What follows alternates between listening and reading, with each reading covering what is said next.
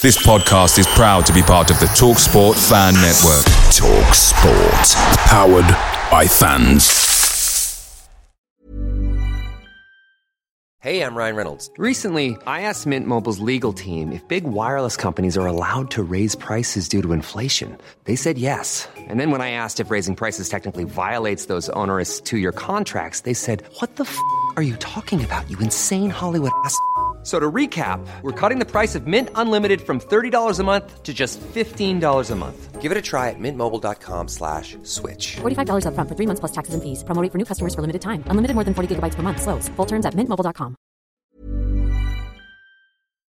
The TalkSport Fan Network is proudly supported by McDelivery, bringing you the food you know you love. McDelivery brings a top tier lineup of food right to your door. No matter the result, unlike the Owls, you'll always be winning with McDelivery. So there's only one thing left to say what's everybody having? Order now on the McDonald's app, and you can also get rewards points delivered too. So that ordering today means you'll get some tasty rewards later on. And between you and me, if you order just before kickoff, you can get it just in time for half time. But I've not told you that. Only via the app at participating restaurants. 18 plus rewards registration required. Points only on menu items. Delivery free and terms apply. See McDonald's.com. See you later.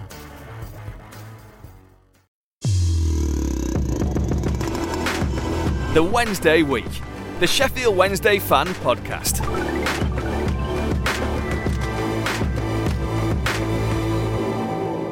So uh, here we are. Uh, welcome. My apologies to everybody that joined us at six o'clock. It's because I can't uh, work the internet and find out what time it is where people are in different parts of the world because I can't do a Google. Uh, apologies if you did join us at six. What we meant was seven. It wasn't even a typo. I got it wrong. However, welcome to another Lockdown Live. Uh, my name's Dan Fudge. We've got Ben, we've got Steve, we've got Simon, Ash, and Vic. And join us tonight, as you can see there in his rather beautiful back garden, it's Mr. Chris Williams, ladies and gentlemen. Hey. Yes. Hey, Yes, everybody. Chris. Thank you so much for joining us this evening. I, I appreciate that your, uh, you know, your, your time is short. Now, Chris, uh, I'm going. I'm going to jump straight into it. Uh, I everything I read, it says you were born in Sierra Leone. When, when was it you came over to the UK? Around about I was four years old. Wow, so- yeah. So being from being from uh, you know from from there and then coming over at such a young age, you must have been quite impressed. I believe you probably went to London playing for Leyton Orient. I assume, yeah. yes, correct. Yep. So when you got to Yorkshire at such a young age, you must have thought, you know, from such a multicultural area as London, to get to Yorkshire, you must have gone, I can't even understand what these guys are saying, right? Uh, correct, correct. so, um, so I'll try and give you the best. So, it happened. It started when we played Sheffield Wednesday in the League Cup in the double-header game. We played at Orient first, lost, and then we went up to Sheffield. Um, and I, the thing I'm going to say is, the club did a beautiful job of selling me in those two games. They, they- I, I didn't understand at the time. I was wondering why, you know, um, Pete Eustace and Frank Clark were having the players play through me in midfield when at the time at Leyton Orient, we were a very direct team. Even though the youth team were a very possession orientated team. So it must have been, I think I played, it must have been like a week later. Um, I got a call home from uh, Peter Eustace, which had n- never happened to have a call from a coach from Orient, ever.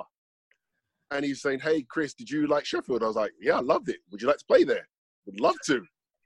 He goes, Good, because we're gonna we're gonna we would like to sell you to Sheffield Wednesday. And I'm like, Whoa, all right. I can we speak to your mum? Sure.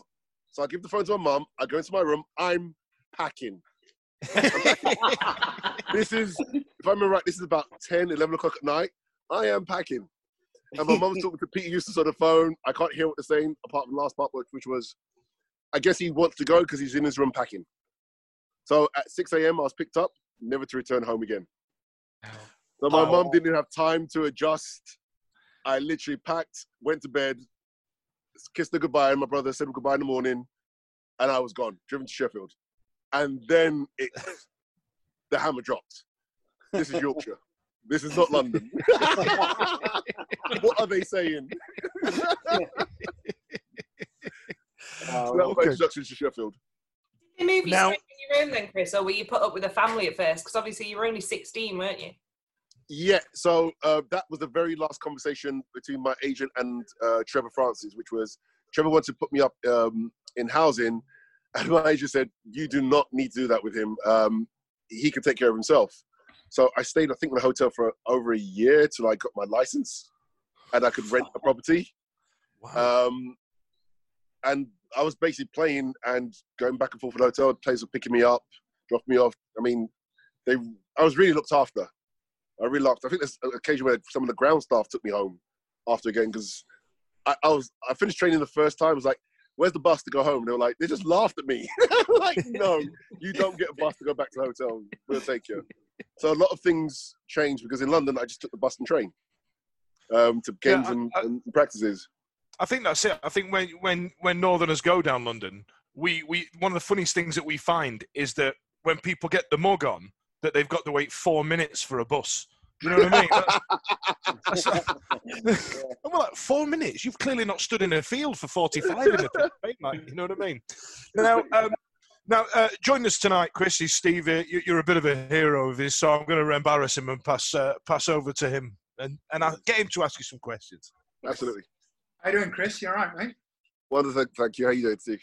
Yeah, good, thank you. Um, obviously, we've talked about you coming up, and I'd just um, I'd like to sort of get your first impressions on, you know, coming to the club and you know Trevor Francis signing you. Those first experiences of getting into the club and, and, and what was happening there. the first time I walked into the dressing room, um, the first morning, um, I was brought in and I was sat next to between Nigel Jemson and Viv Anderson. And Viv Anderson went after me right off the bat. I mean, he he abused my dress code. Um, Nigel Jemson didn't help, and that was my introduction. And then obviously, meeting the rest of the players um, was was a wonderful thing. But the thing I, I knew I was had to be aware of was I had to perform right off the bat. You just cannot walk into that dressing room at that age and not perform because it was a very star-studded dressing room, to say the least. So my first few training sessions were very important that I just got acclimated into the football straight away. Um, I didn't have time to be nervous. Uh, only later I, re- I reflect, looking back, going, I should have been more nervous. But the players were really welcoming, and they educated me in a, a lot of different ways that uh, maybe a lot of young players might not necessarily have access to. That their experience, the, um, the do's and don'ts. Uh, understand that I'm going to make mistakes, but I was held accountable, and my age wasn't an excuse. Yeah. If I made a mistake, it was simply because I made a mistake. So it was welcoming, but also I had to understand there was a standard. And Yeah. once I accepting that standard and responsibility, it made my life with those guys. Um, I felt a lot easier. And the culture at the club at that point was obviously one where we, you know, we're, we're in that sort of transitional period. It was almost many of us like the, the heyday of the promotions, the, you know, the finishing third, getting to two finals in '93, um, finishing seventh in that year as well. Um, there's some real talented players there, you know. Um, did the, was, was that sort of was there a feeling around the club at that time that we were onto the, you know, on the verge of something really, really major? I would say, th- th- if I reminisce, the feeling in the dressing room was one of excitement and fulfillment. You know, especially in those early days, um, getting to two finals was an incredible feat, and I missed the part where I, I had to go play in the World Youth Cup. So I missed what, a month, six weeks to, to maybe two months. Um, but there was a real competitive edge to each player, and everybody felt that they deserved to play, which is a good thing. Um, I remember one of the pros saying to me, you know, you know, sometimes you have to still buy your time. And I was like, no, it's not about buying my time. It's about me believing that I'm good enough to be in this dressing room with you. If I if I don't think that, then I won't be in this dressing room.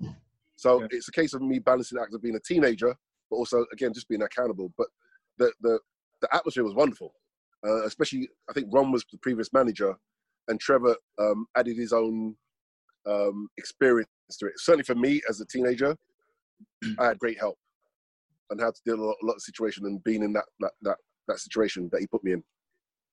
I mean, don't don't don't be shy, Chris. You can name names if you want, but like, you know what I mean? I'm not like your friend who was the, like, other Mark Brighty. I mean, what's she saying? What's go- that's all about? Obviously, I've, I've got a question if you don't mind. I, I Chris Sure. Dash. Um, obviously, uh, Steve mentioned there about the the cup final and uh, well, the two cup finals, '93. Uh, having been signed by Trevor, do you, were you a little bit disappointed not to make the starting lineup for the for the final? I know you came on, but uh, for us, for So- all of us, to start a game for Wednesday would be beyond imaginable. But at Wembley as well, um, to obviously walk out would be great. So it was hard for Trevor uh, because again I'd come returned back from the youth World Youth um, World Cup, and if I remember right, the next game that we had was probably the semi final. Semi final, yeah. So I didn't play in that, and I didn't get changed in that game, which was really disappointing. But I understood, but not to start in the final, especially when we had three games, and it was kind of obvious that fresh legs were needed because it was pretty much 22 players going at it. Um, and then you go into extra time. It, that's, as a coach now, that's what I thought at the time, which was this needs some fresh legs. Um, and looking at especially the Arsenal defense was so stubborn, we we needed to score.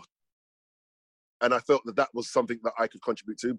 But at the end day, when Trevor made his decision to give me limited time, you have to accept it. Um, but that was one of my my that was a disappointment. I just felt that I was in a place where I could have contributed more.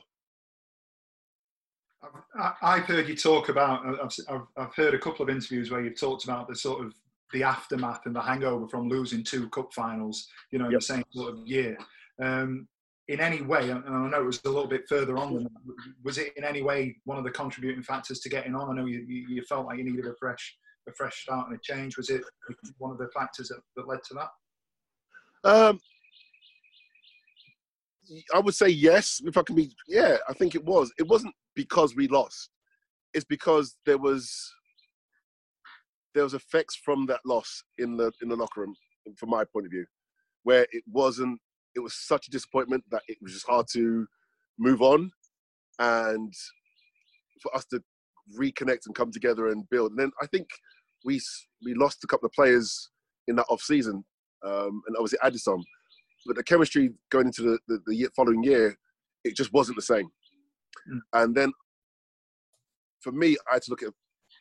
I'd been there for so long, and I was still on the very same contract that I started with.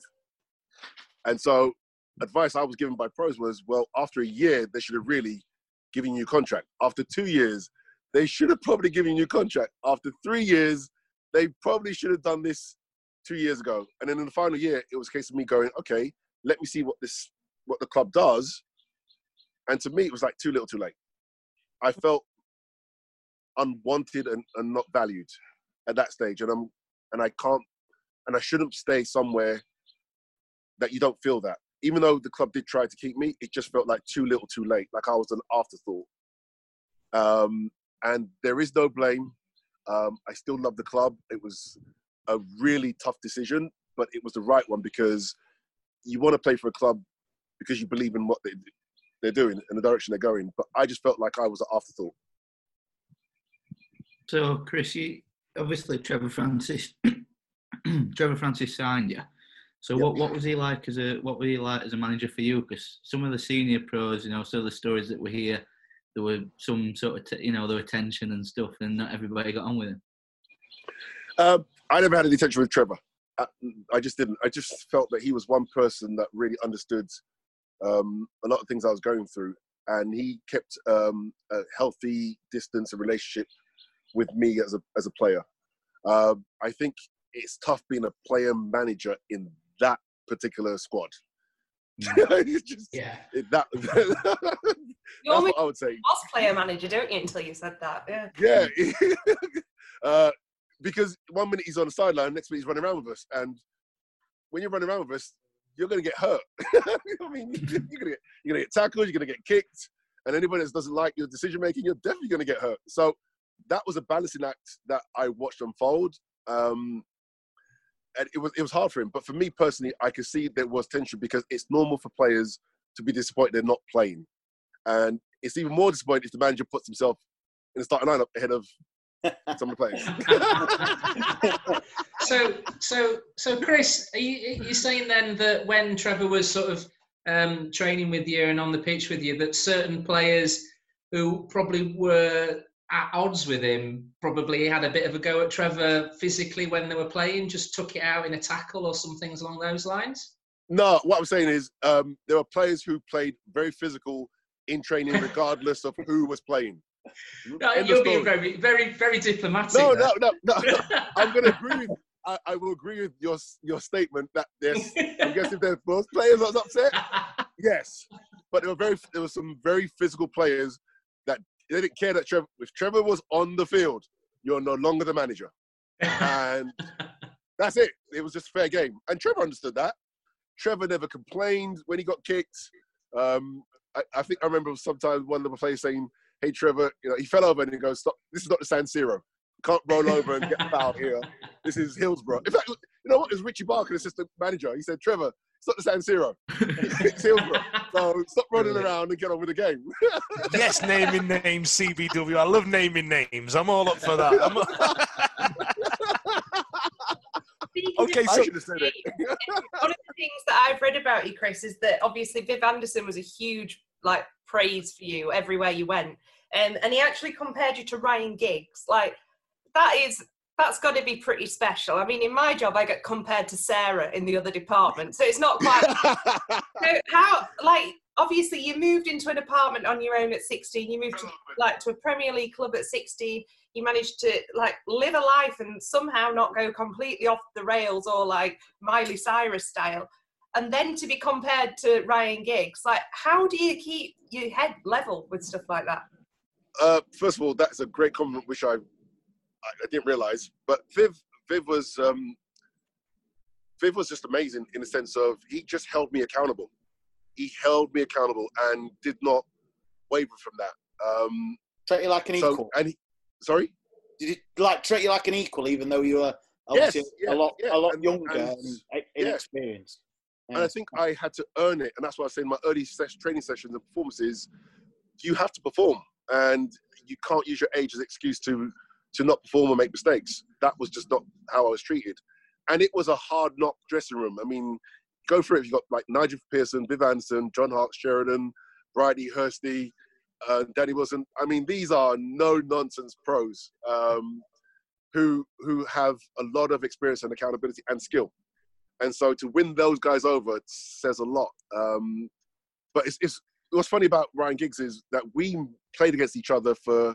He played for Wales, I played for England, and it was probably about two months earlier, maybe three months earlier. I can't remember the, the length of time, but we actually got into it during the game, and this the game was the game was in Wales at Wrexham, I believe, and we got into it during the game, and then the game ended, and we played Manchester United, and we're in the tunnel, and we went outside the dressing room, and Man United players came out, and who's next to me? Ryan Giggs. We both looked at each other. We pointed like you, like we recognized each other, and like, all right, let's let it go. and so then we went out and played. But he was a phenomenal player, um, and it's ironic that Viv compared me to him because Ryan just had a competitive edge that was unmatched and completely deserved the success that he had. Simon, have you got one? Well, I was I was going to say to you because you look at where you came from Leyton Orient and, and into a squad of what effectively were superstars at the day compared to a young lad who was 16. When you first arrived at Hillsborough and you went into that changing room and you met met those sort of people, what was the first thing that went through your mind as a 16 year old lad from London coming up to Sheffield, which you know even now is a completely different city to London? You walked into. A, changing room full of what were at that time superstars. What was the first thing that went through your head, Chris? Because I know my head would have just gone bang. You know, what were you a level-headed lad, or were you just starstruck at first? I mean, your talent was Uh, superb. Watching on pitch was superb. But what did you think? I think uh, my upbringing came through, and I mean, my mum and certainly the coaches at Orient. I was grounded. It was a case of, okay, here it is, and this is what you got to do. It was just do your, I kind of just do your job. I didn't have time to be emotional until probably, um, it was two months later when Trevor dropped me from the starting eleven, and I was really pissed. And and um, Frank, our reserve team manager, pulled me aside and went, Hey, teenager, you've just played something like 12, 15 games. Your body and mind are tired. You need to come to the reserves, regroup, and then go back. And I was like, Oh yeah, that's true. Okay, got it. so I I had I had that um, support system around me, not only at Hillsborough but at Orient. Um, but at Orient, what they did was when we were 13, they had us as U14 playing against semi-pros for two years. So playing against men was something I was really comfortable with when they put me in the, with the senior team.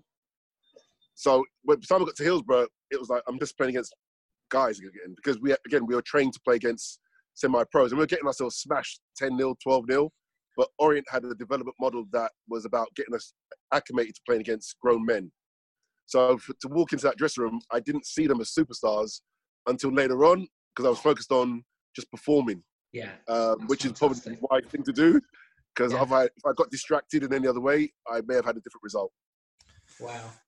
The um, on the on the back of Simon's question about what did you think, I, I asked this of a lot of players. That first time, I mean, you came from Brisbane Road. I think it was known back back in you know back in Yes. Opal, Opal Fruit days. Um, the that to that to compare that moment must have been huge for you. But then to walk out the pitch at Hillsborough when we were having a really rich time of it, when it when it was going really well. I mean, that must be a hell of a moment, right? It was, especially the fact that we're playing. Ar- My first game was Arsenal, so I watched the the Sheffield derby the week before, and I was in the stands with the Wednesday fans, and that was a amazing experience. I mean, the, the the singing, the chanting, the wisecracks, even though some of it I couldn't understand. It was just amazing. it was a great place to start to watch the pre-game uh, ritual with the players, and then go up to the stands and get accustomed to the fans.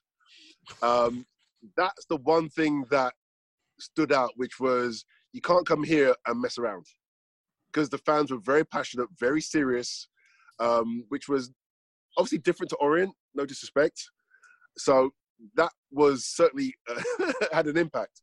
But when I came out um, against Arsenal, and the Arsenal players, because I was from London, said, "You know, good luck. Make sure." You, and Ian Wright said, "Hey, listen," and Paul Merson, enjoy this. That resonated me after the game, where it suddenly I was sat down in my corner going, "Holy shit! I just played Arsenal's first team." That's when it, that kind of sunk in, and then from there, I just kind of refocused to to kind of get my job. But it was something that I realized at a moment was this was huge, and for Trevor to have put me in that lineup at that stage was about trust. So I felt obligated to make sure that I tried to always perform because someone to do that at that age in that game is is pretty shows a lot of confidence and trust in a teenager. I, So- uh, it, it upsets me just how, how much how young you are, to be honest, Chris. When I was when I was researching uh, and and noticed you were only four years older than me, and I used to watch you when I was twelve. Just, piss, just pisses me off, if I'm honest. Like, you know what I mean? Sorry, Ben, I cut you off I've there. got. I've got a question. Go on, Ash. Go on, Ash. All right. Um, what's uh, I know it's a probably question, but what one thing stands out for you at your time at Sheffield Wednesday? Is there one thing? Is it making your debut like you think, or is there anything different that we might not know that you just thought that that really uh, sticks in my mind for Sheffield Wednesday? I think there's two there's two two sides to that. There's the the the negative side and the positive side. So the worst moment I think wasn't the losing the finals. That that wasn't it. It was when Sheffield United beat us at home, and they, and they thumped us. That hurt. That one hurt. Um, and the, the the amazing thing was, the next day we we had training, and I think it was Des, Des Walker said. I think it was Des Walker said you've got to put that in the trash and put that down to just a a, a, a bad freak performance because you can't use that loss to have a sucky season. And that was a big thing to say because I think it could have gone really downwards from there. But thankfully it didn't. And we talk about we could have maybe even got relegated if we had not got our heads together. So that one was that hurt against losing to them. The Leeds one was painful, but that, losing Sheffield United at home that that was that was that hurt the most. Um, positives, I think the positive time for me was the week of the FA Cup. I know the games, um, we, we know we lost, but just the build up, the anticipation, the interaction with the fans, the whole club, from um, the, you know the kit man, the clean ladies, the, the uh, Annie, our din- dinner lady, who fed us and gave us coffee every day. Um, it was just a wonderful week, and that's what I remember as a kid thinking about. How do you prepare for? We used to watch FA Cup when we were kids, a match a day, and you think, how do they prepare for this game? Well, I got to see that up close and personal, and it's just a, an amazing build-up. You know, family wanting tickets, friends wanting tickets, the whole build-up, um, and then to walk out, to walk up that tunnel, looking back in history and how many players have done that, and come out to that sensational sound was memorable. And to be in a Wednesday shirt at that moment was something really special. That that list of players is not going to get any longer, is it? I mean, obviously because you, you kind of judge old Wembley and new Wembley, don't you? So yeah, yeah. You, you you came out of Wembley, and that list of players is isn't going to get any bigger. You know, you you- you're in you're in some alumni there, Chris. You know what I mean? But uh, sorry, sorry, Ben, I cut you off earlier. My That's apologies. right. Uh, no, well, well, just while we're about special moments, what were it like playing in Europe? Man, what a change in atmosphere, especially the home games that we had. It was just, it was amazing. It's hard to put your um, put it into words, but the tempo of the game is faster than the Premier League games. It's just you're playing against quality competition, but the the, the fan, the buzz of the fans in the stadium was just electrifying. It was different. There's a different feel from Premier League games, especially derby games, to FA Cup games. Like FA Cup games, there's a there's a wonderful buzz in the in the atmosphere. But for Europe, it was just it was magnificent. It really was, and it's it's just something that I wish we had more of an opportunity to have had at my time on Wednesday. That's uh, I can tell you what that buzz is actually, Chris, because at the European games they don't serve beer at the stadium, so Yeah, everybody's pretty tacked up, like you know, by the time they only get. I, I'm going to go a bit further, which is Yorkshire definitely opened my eyes to the social elements. You're not saying you was member of a Tuesday club or anything like that. this is this is something I wanted to get onto. This Pe- People in Sheffield are professionals at their socialising. Cheers, Chris. yeah, I'll, don't, know uh, what you mean. don't know what you mean. I'm going to plug in. Yeah. No, I wanted to get onto this because there were a couple of stories I've heard from, like, on different podcasts, from, mainly Sure. from lads at Forest. There were because we've had Mark Crossley on that you'll have played with, of course, and I've listened to a couple of different ones. That I think is it Alan Rogers, Alan Rogers, yep, yep. yep and I yep, think it that's was right. him that mentioned that uh, on nights out you were always just the one in charge of the kitty because you didn't never had a drink. That so yes, so I did, I kind of had a double standard. Just so we clear. So during, during during my English career, no, I didn't touch that. I was always Coke, pineapple lemonade. I held the kitty, and I was the one to make sure certain boys got home to their wives. Because if they if I wasn't going out, they were they weren't allowed to go out. Start naming names, Chris Bart-Williams. I need you to start naming names. I'll put it in my book. By, by the book. hilarious. Like, is Chris going out? Okay, you can go out because at least I know you're gonna go home. if we just start, if we just start saying names and he, what's his reaction? Just just throw names. Sorry, I'm just I'm just googling. I'm on Amazon now. Chris Park Williams book. it certainly wasn't Alan Rogers. I'll say that much. But um, um, but when we went abroad uh, to Italy, when I went to Italy for treatment, uh, you had to have a glass of wine. You couldn't say no because it's part of their culture. So even though I didn't like it, I would have sips of wine, which I felt was disgusting at the time. So that was my double standard. When I was abroad, I did have a glass, but when I was at home, I just didn't drink until I retired. Is that why you chose her abroad? Is that why you went to Cyprus? yeah. You, I went to Cyprus because I needed a tan, number one. Suntan was number one. Two, they absolutely um, wooed me, which was not hard to do apparently. Uh, I just wanted to, I wanted to play abroad. Um, I had an opportunity, and David Platt, which just wouldn't let me go to play in Italy, even though um, a couple of teams came in for me. He says, "Chris, there's no way I can let you go. Just no." Um, so I wanted to experience the difference in in Cyprus and, and there is a there's a distinct difference. Um, training environments, the fact you train at seven o'clock in the morning, seven o'clock at night, which you know was just weird to say the least. Hell, yeah. Um, the humidity all day, having to stay out the sun and having siestas. It was just a wonderful experience. And then to add that to, I just wanted to add that to my to my list of accomplishments. Just getting abroad and having a taste of that. Um, it was good for me. And I think for a lot of English players, they need to sample that um, because you get coached differently as well, in a different manner. Um, we have wonderful English coaches, but to be around some of the, the, the international coaches is great experience. And I had a, a wonderful coach at Apoel. Do you feel there's a snobbery with British coaches that we, we kind of look down on everybody else's game? Yeah, we're British. Are you kidding me?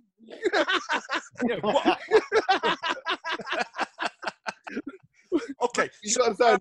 I so think, I what- think. Go. Go ahead. Go ahead. All right, I was I was just going. I, I'm just a bit conscious of time. That's all. How long have we got? That's Ten minutes. I got another. Yeah, I can give you ten minutes. That's fine. Okay, no problem. Right. So, um, I just I need to ask you this uh, because it was something that um, that uh, Jon Newsome picked up on uh, when when we spoke to him. Now, you, you I think you guys missed each other a little bit at, at Sheffield Correct, Wednesday, yeah. but but you um, but you have both played at different points of your career for Ron Atkinson. Yep. And the reason Simon asked the question he did before was about um, was about a story that he told us about that uh, Ron Atkinson was a bit of a let's call him abrasive and and didn't you know didn't really uh, endear himself to the players a lot of the time.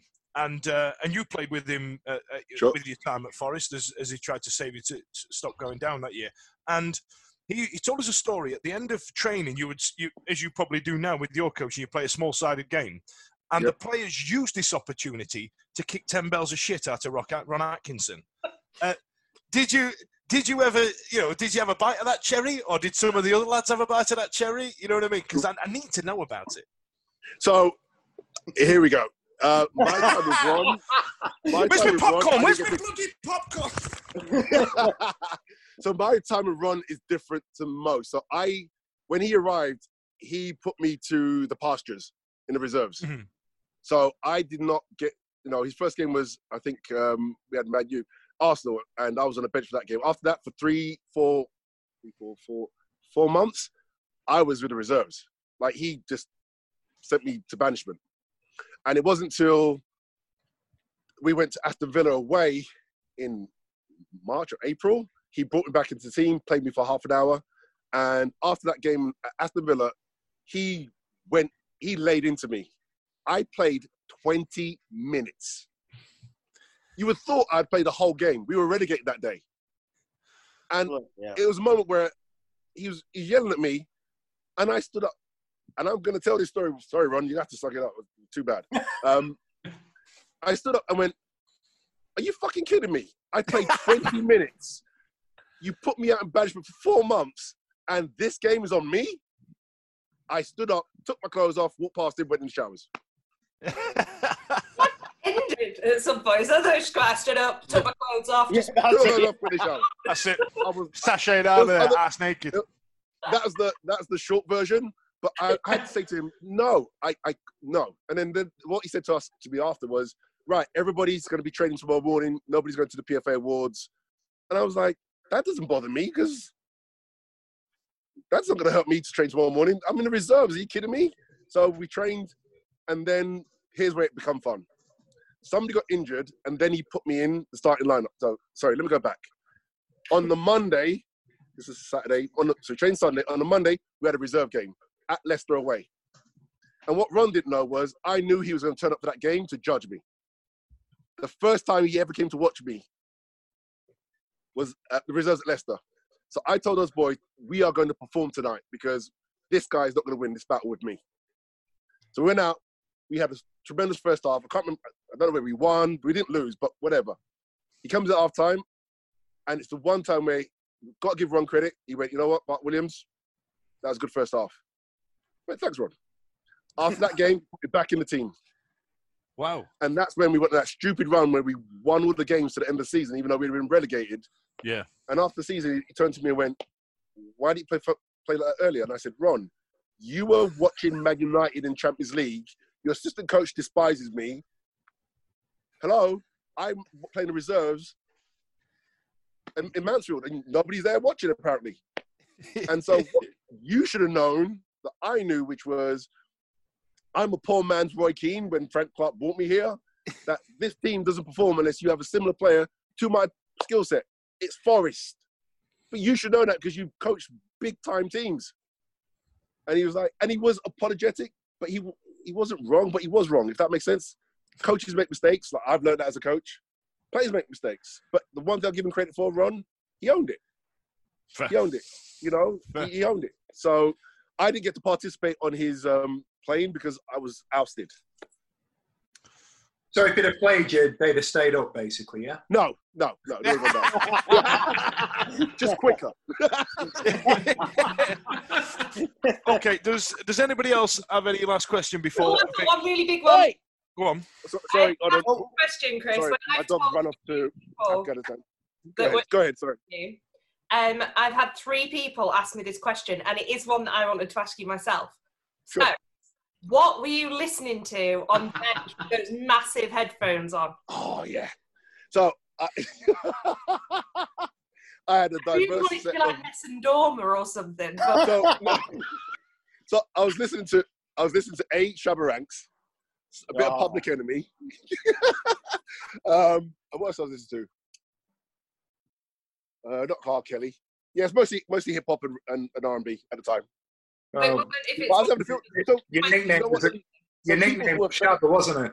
Yeah, that's what. Yeah. So the funny thing is, that was my way of watching the game and enjoying myself. It's the FA Cup. Like, I so Trevor wasn't even mad at me because he realized I didn't do anything to um, be disrespectful to him. It was a case of I really enjoyed. Like I said, the week leading up to this, I had two choices: moan and mope around and be miserable behind the bench, or say, you know what, I'm not playing, but I'm going to make this a joyous day. I went with the joyous day. So Yeah. for those who are offended, too bad. I had a great time. Looks like you. if you look, if you if you look now, Chris, every player's got a set of cans on. They go to I a match and they're all they've all got. trend. Head. So you you Exactly. set it. You set a trend, mate. You set a trend. didn't. They just didn't know. They just didn't know. I should have. what else? What else you got for me? Uh, well, Vic's, Vic's going to take you out with some quick fire questions. She's going to Sure. fire them at you quick as Yep, you can, fine. Chris, and then we'll, uh, we'll we'll wrap it up for you, brother. Because I know you've got you you know it's, it's the middle of the day. This you know you've probably got dinner to get to or something like. Got work. It's got work. It's work. that. yeah, No, I'm- yeah. I'm actually coaching some very talented players this afternoon, though, ironically. Oh. no. But go ahead. Go ahead. Robert, Who do you still speak to that you were with at Wednesday? Oh my. g- Uh, the last person I spoke to was John Harkes. I saw John Harkes.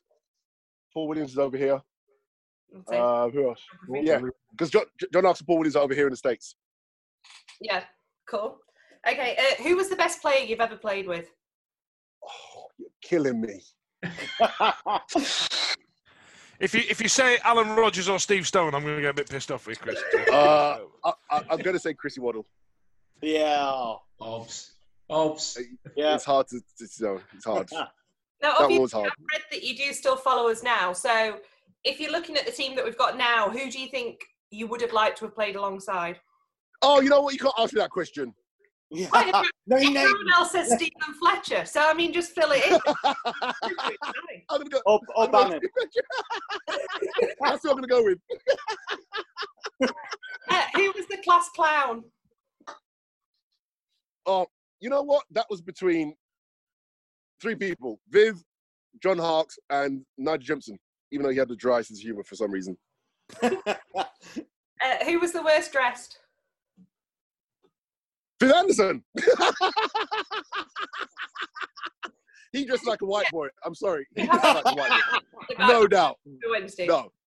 Sorry. Do you have any regrets about your time at Sheffield Wednesday? Oh hell no, no, no, absolutely not. No, Oh, no. Awesome. Thank Amazing. you so much. You're very welcome. My pleasure. Chris, My we're gonna we're gonna let you go to work now. Thank you so much for joining us. I really appreciate it, and uh, I know Vic's in love with you now, and I think I'm a bit gay for you as well. So um, Oh, me too. I think I think we've got plenty of men crushes going on there.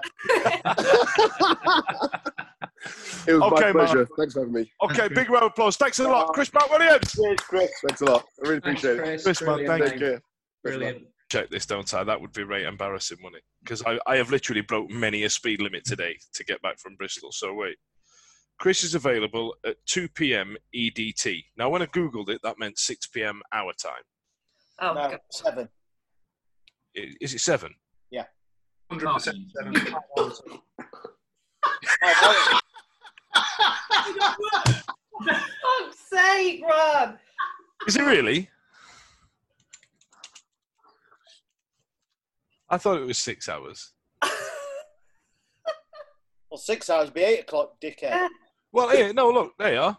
So 1302 Western uh, Eastern Time is the se- wait no on EDT. Yeah, now it's saying it's thirteen oh two. yeah, yeah, isn't it? Wait.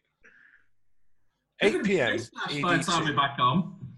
Let me just get this photo. What time is it in? What time is it there? Know where he lives? Because last It's week. 1 p.m. EDT at the moment. Daniel, All right, so it's right. you are. Um, no, we've got Yeah, another you hour. told him 2 p.m. 2 p.m. EDT, And it's now 1, 1 p.m. EDT. I won't be a minute.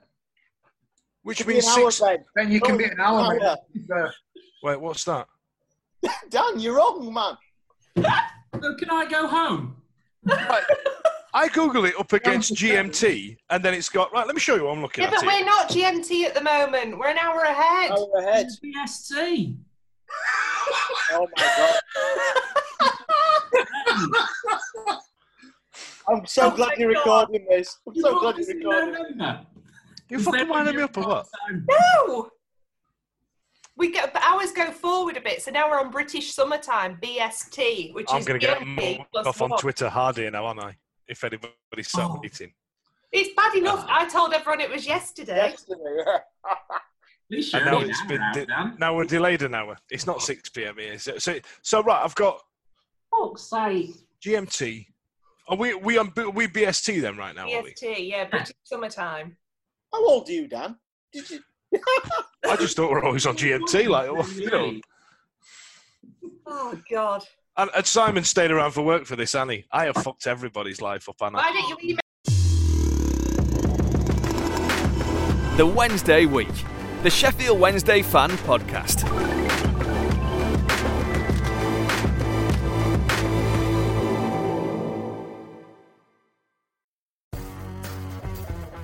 It's the 90th minute. You've got all your mates round. You've got your McNugget share boxes coming down the left wing, ready to go.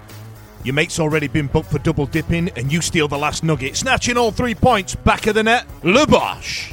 Delivery now on the McDonald's app. You in? At participating restaurants, 18 plus, serving times, delivery fee, and terms apply. See McDonald's.com for more information. See you later.